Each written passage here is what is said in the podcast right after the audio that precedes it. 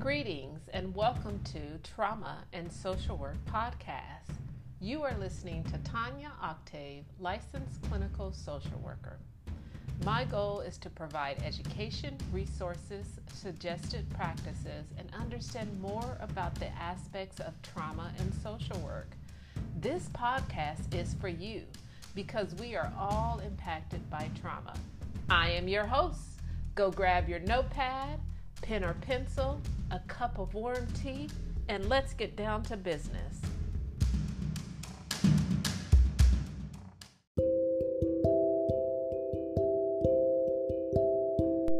Disclaimer: this podcast is not intended for medical, psychological, mental health, or legal advice. You should seek out a professional for individual and specific questions regarding your overall wellness. If you are experiencing a mental health crisis, call 911 or go to the nearest emergency room. Welcome to episode 7 of the Trauma and Social Work Podcast. Today, we will look at what happens when children are removed from their parents' care by the Child Protection Agency. After a child abuse investigation was initiated and determined children risk and safety concerns are present, a child may be removed from a parent's care. There's a court hearing within about 3 days, that's about 72 hours, and at the court hearing, the parents, mom and dad, and children will be provided a separate attorney. And then there's a lawyer that represents the Child Welfare Department. The judge rules at the hearing if there is sufficient evidence to determine that the children or child should remain in out-of-home care. If this is the case, and in most cases, the parents will be provided family reunification services. However, some parents will not be provided family reunification services, and this happens for a variety of reasons. Once a mother or father is provided with these family reunification, then their time clock starts now. Parents are given 12 months, 1 year to complete the court's requirement and to satisfy the Child Protection Agency case plan. Parents may be ordered to submit to random drug testing, complete psychological testing, maybe mental health treatment. They may have to do inpatient or outpatient addiction programs, complete parenting classes, attend support groups, complete domestic violence or anger management programs, and participate in meaningful visitation with their children. Let me give an example here. If there were concerns about domestic violence between the mom and the dad, they both may be ordered to complete their domestic violence and anger management programs. The court may also want to know if the parent can protect the children, and have they obtained and can they reinforce a restraining order. Both parents can also be ordered into counseling and maybe even parenting classes. Although each case is different, and keeping in mind, these are only broad examples, the parents are requested to engage in services so that they can learn from this experience and make other choices in the future by keeping their children safe. In my experience, most parents are typically ordered counseling and parenting classes. I believe counseling is helpful in a few ways. Counseling can provide a safe and non-judgmental place for a parent and a child to explore their thoughts and feelings about being involved with child protection. Counseling can provide a safe place to reflect on child protection concerns and explore ways to change their behavior. Counseling can also be an opportunity for growth. That being said, I'm not a big fan of parenting class. I have taught many parenting classes and the efficacy of these programs is low. Also, research tells us real parenting change is not achieved in parenting class. I have seen parents ordered to take parenting classes when they have an infant. The parent reports some information about what to do when their child's a toddler, but probably won't remember most of the information. Other parents say they have teenagers or children with autism or developmental concerns, and the parenting classes just don't apply to their specific needs. I support a hands-on approach, working with trained professionals who can coach a parent in a specific area or areas. I also encourage a parenting support group that helps parents feel connected to others in many ways. However, there are few parenting support groups accessible and free to parents that would greatly benefit them. Let's get back to family reunification. Best practices, at least in California, consider the following in efforts to reunite children back with their parents. The Child Protection Agency develops strategies to address family engagement, maintain family and cultural connections, connect families to services in the community, regular and frequent visits among the family members and the social worker, and family-centered services to support a safe and stable family. Now, on paper, this law looks really good. However, this is not the practice. Social workers are told they should engage with their families. However, no one is addressing how managers and administrators support this engagement.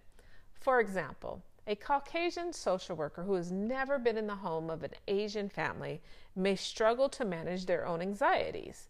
The social worker may feel uncomfortable because of an unfamiliar environment.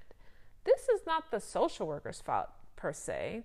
As social workers, we're not taught in meaningful and practical ways to socially and culturally be in all environments. In my experience as an African American social worker, I was not prepared to work with neo-Nazis. I had to do my work on my time to invest. I had to want to invest in learning more about Nazis in order to understand, to broaden my perspective and to do the work which is not afforded to other social worker, especially when you work for a large institution. This is a different way of working as a social worker. There are some training parts about being multicultural sensitive, but social workers are not taught how to engage in a deep and meaningful way. Social workers are not taught how not to be scared or terrified in different environments. There are also many pressures to do the job, and spending quality time with families is difficult. A healthy form of engagement takes time, takes patience, takes more time, and it supports compassion. Do you think social workers are taught how to be compassionate towards someone who they believe was a child abuser? The idea of having a label as child abuser puts these thoughts and images in your mind already. As a system, these issues need to be addressed, and not just written into law, but they should be more accountable to the social workers and to the higher level administrators and managers. Family reunification indicates some degree of maintaining family and cultural connections. I think the Child Welfare Department has come a long way in placing children with relatives and friends than they did in the past. There is much work that needs to be done. However, I am skeptical about what efforts are made to keep children connected to family and their culture. I am not suggesting that when African American child is removed from his parents or her parents, she is placed in an African American home. I am offering something deeper, something more meaningful, that a child and a parent should still express themselves in a way that is useful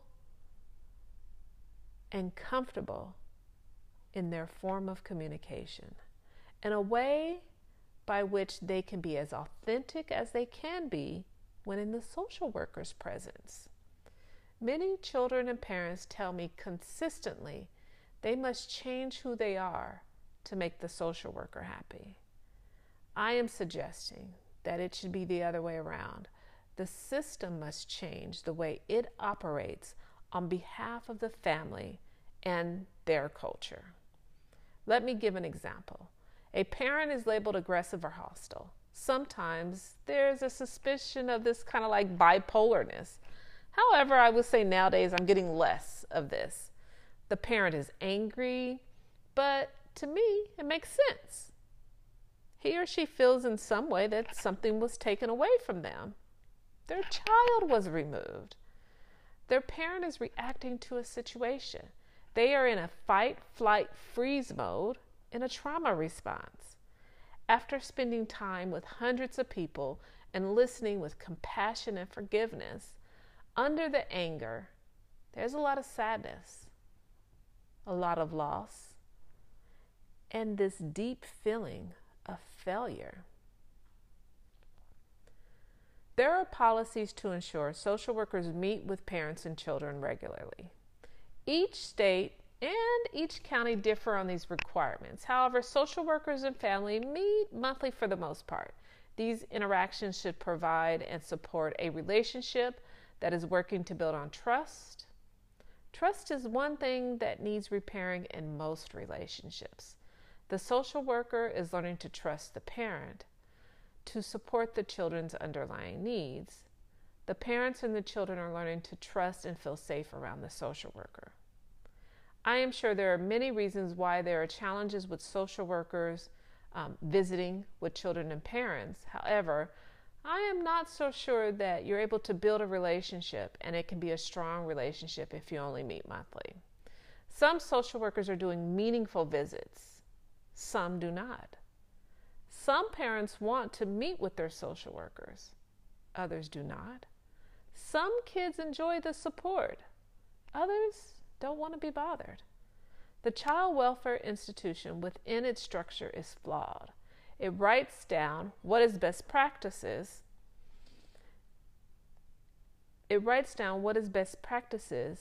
provides no means to accomplish these goals. It will hire a panel of adults who are considered experts, but they have never had their children removed from their care, nor had they ever been accused of being a child abuser. Is the child protective system designed to set up to fail families? Just curious. Wanted to throw that out there. On my last note, in terms of knowing more about family reunification services, are these case plans and court orders. The services required for parents and children to complete and address the concerns that brought the family into the child welfare system.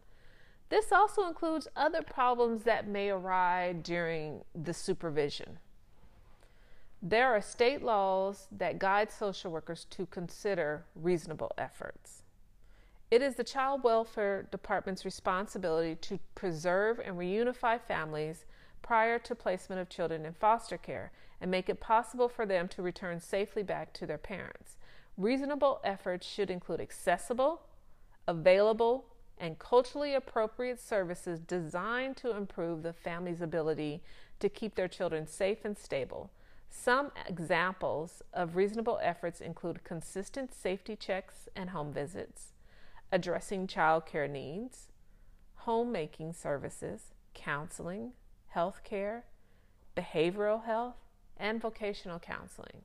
These services should increase family strength and stability, increase a parent's confidence and competence, keep children in safe, stable, and supportive family environments, enhance overall child development. The social worker will assess a parent's readiness for reunification, consider parents with substance use issues, behavioral or physical health issues, parents who are incarcerated, families involved with domestic violence, prevention, placement, reentry, and reinstatement of parental rights. I want to preserve families, to have them reunify safely and explore the strengths and challenges that arises within the system. I hope you've heard some new ideas about family reunification and other ways to think about the child protective system. I want to leave this with the summary from two different parents who told me after they completed their family reunification. This process was a bunch of bullshit. The social workers never knew what they were doing. I had to do their job for them. At the end of the day, all I learned was not to tell the truth, because it only hurt my child. I enjoyed my last social worker. She worked really hard to get my daughter back home. I learned how to be a good parent. She sat with me and my baby, and I felt I'm a better mother because she took time with us.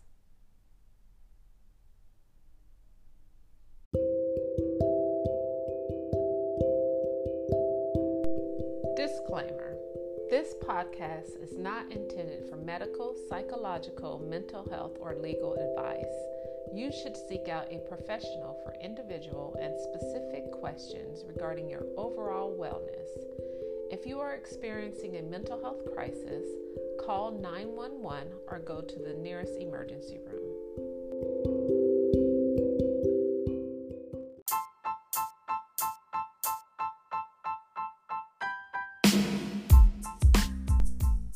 Thank you for listening.